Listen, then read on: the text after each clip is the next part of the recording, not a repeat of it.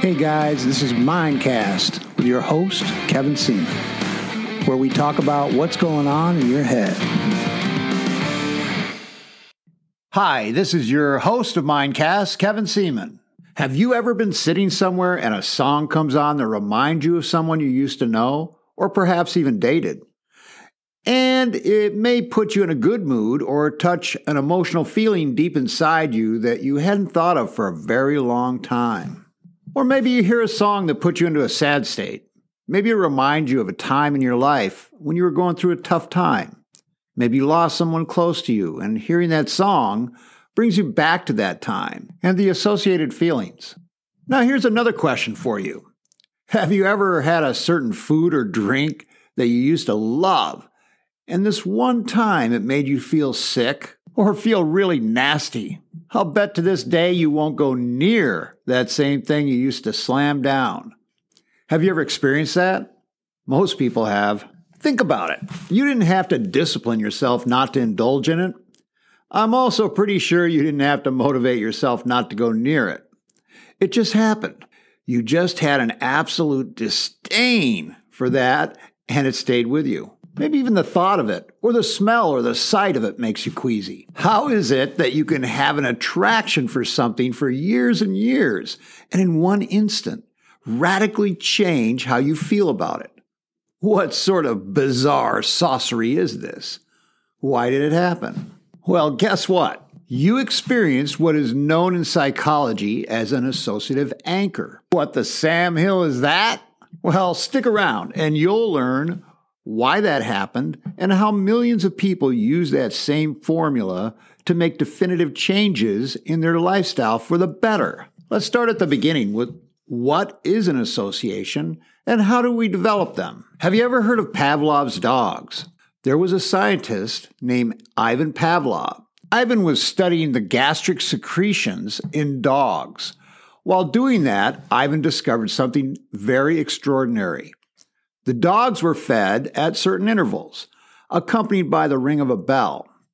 What he found intriguing is the dogs responded to the bell with the anticipation of being fed. The dogs would salivate when they heard the bell, without any food present or even the smell of food. So the sound of the bell linked them to eating, causing them to have an emotional and physiological reaction. If you have pets in your home, you probably noticed this phenomenon when you've opened the cupboard door, used a can opener, or opened a bag of food. The critters come running with a, is this for me? Is this for me? look on their face. So, an association is a learned or conditioned link between a mental and physical response and a connected stimulus. In the case of Pavlov's dog, the mental and physical response was anticipation of being fed, which produced salivation, and that excited them. The anchor is the stimulus that triggers a certain response. In the case of the dogs, it was a bell. Some associations are very strong, and some are mild, but all associations are connected to our sensory perceptions or senses, often referred to as modalities. Your modalities are visual, auditory, kinesthetic, gustatory or taste, and olfactory or smell. These sensory perceptions are triggered by a stimulus congruent with the modality that senses the stimulus, creating a chain reaction. Let's go a little further on how different anchors are created. I already mentioned that the song that you hear and how it connects you to the moment in time when it became an anchor. The reaction to that song is an association to feelings in your past. So let's say you were in a relationship feeling peak feelings. Let's say that they were positive feelings. And you heard that song. Maybe it was even your song. So you had the feelings, heard the song, had the feeling, heard the song, had the feeling, heard the song. Pretty soon, it's just like one of Pavlov's dogs. You created an auditory association between those feelings and that song. Make sense? How about visual associations? When I was a kid, I remember having encounters with the police that were not so pleasant. In California at that time period, it seemed as though if you were a teenager, especially if you were riding in a car with other teenagers, the police would pull you over to check you out. The sight of those flashing lights in my rearview mirror are burned into my memory. Even today, as an adult, when I'm pulled over, I get a feeling of panic in the pit of my stomach from that negative association. Weird, huh?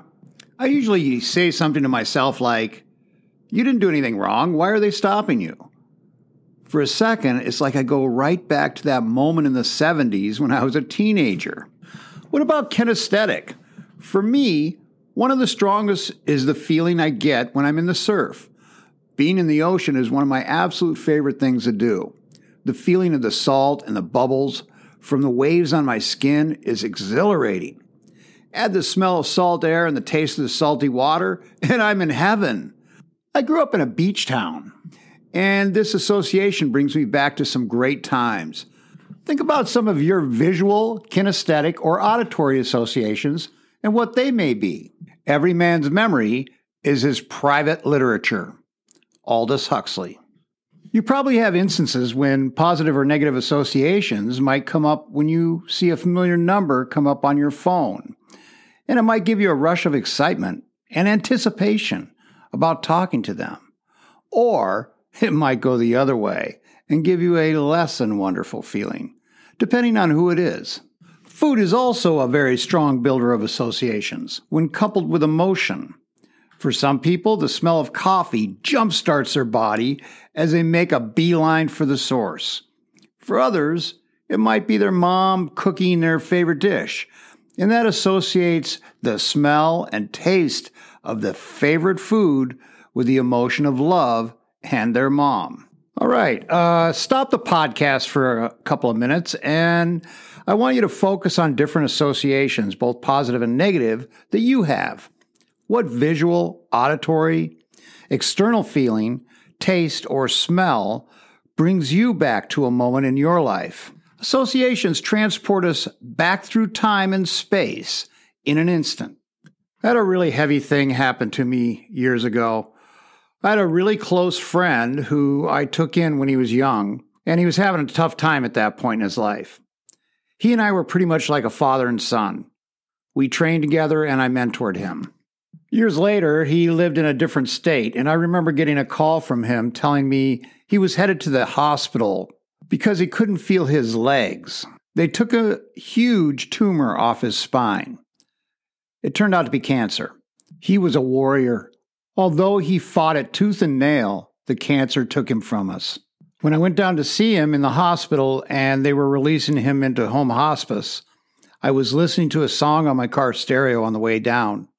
I was thinking about him, realizing this would be one of the last times I would probably see him. The content of the song was strangely connective lyrically.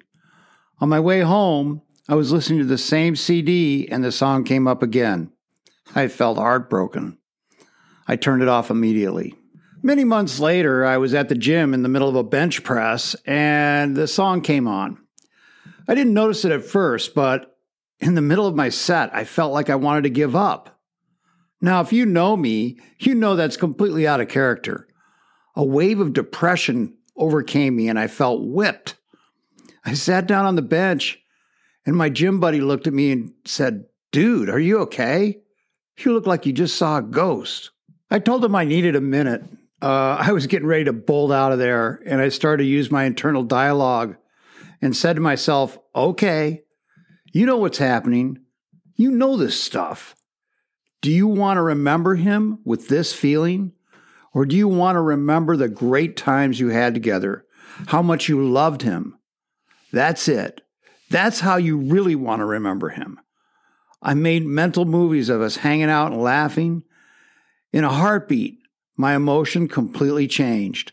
Before that song had ended, I had changed my association to that song, and I've never had a negative feeling again when I think about him.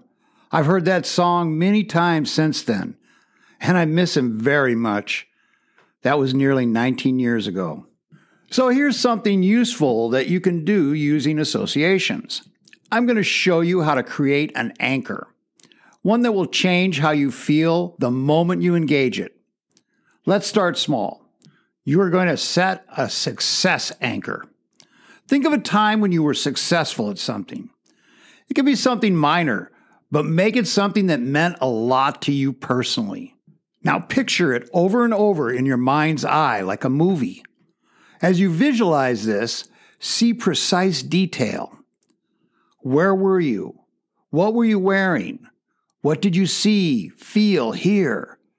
Were there other people there? See it in complete detail. Try to engage as many modalities as possible. Next, I want you to come up with an anchor. It should contain an auditory sound and a kinesthetic feeling. The visual connection to these two modalities will be your visualization of the event you've picked when you won or succeeded at something that was huge for you. What you're trying to replicate is the emotional state or feeling at your peak moment. Some suggestions are an affirmation like, yes, or I feel unstoppable, relaxed, and alert. I am razor sharp, and a gesture that depicts a positive reaction like a fist pump, a clinch or a raise of your hand, or a slap in the chest as you shout, Yes! Now, once you have those, run these three elements at the same time. Now, repeat that 10 times, replicating the emotion you felt that day at the moment when you were in that peak emotional state, connecting these elements to your success moment in your personal history. After you've done this 10 times, get up, walk around, and interrupt your previous pattern. Now, if you fire off your anchor exactly how you programmed it, you should feel different. There should be a little rush of excitement. If you didn't feel it, repeat it again 10 times now or later when you're more focused. This is how you set an anchor. I've taught this same process to hundreds of clients successfully. I've also used it myself for decades. I have one I used to use when I competed in martial arts competitively, and it still works. I use it when I need to rev myself up and put myself in a peak emotional state prior to teaching workshops or speaking engagements, or if I just need a little boost. This is so powerful. I have anchors to calm me down, juice me up, and help me focus. This also helps me with my dyslexia, which has challenged me since childhood. So here are the steps again. Step one determine the state. Determine the emotional state you want to be in. Be very clear and specific about the state. Use positive, personal, and present tense orientation when telling yourself what you want. In effect, I feel confident, powerful, yet relaxed and alert. Step two, determine the anchor. Next, determine the anchor that you want to use. In creating anchors, try to utilize something you already do when in that chosen emotional state, if possible. Be sure the anchor is unique and includes the kinesthetic action, a personal positive present tense verbal statement or key word, and a visualized mental picture of you in that state performing the action while you're in that peak emotional state. Got it? Okay, step three replicate the state as closely as you can. Once you know the state you want to be in, get back into that state. Utilize the modalities or five senses and submodalities in as much detail as possible in the form of a success history search and visualization so that you relive the experience as intensely, completely, and vividly as possible. See that very moment in your head. Step four, set the anchor at the moment of peak feeling. Once you are in that peak state, fire off the anchor exactly as it should be. Step five, Repeat the process identically. Now repeat the recipe for your anchor at least 10 times exactly the same way. This sets and confirms your anchor. Step six, interrupt your pattern. Take a break, stand up, walk around, get a drink, anything to interrupt your previous pattern while anchoring. Step seven, test your new anchor. In this last step, test your anchor.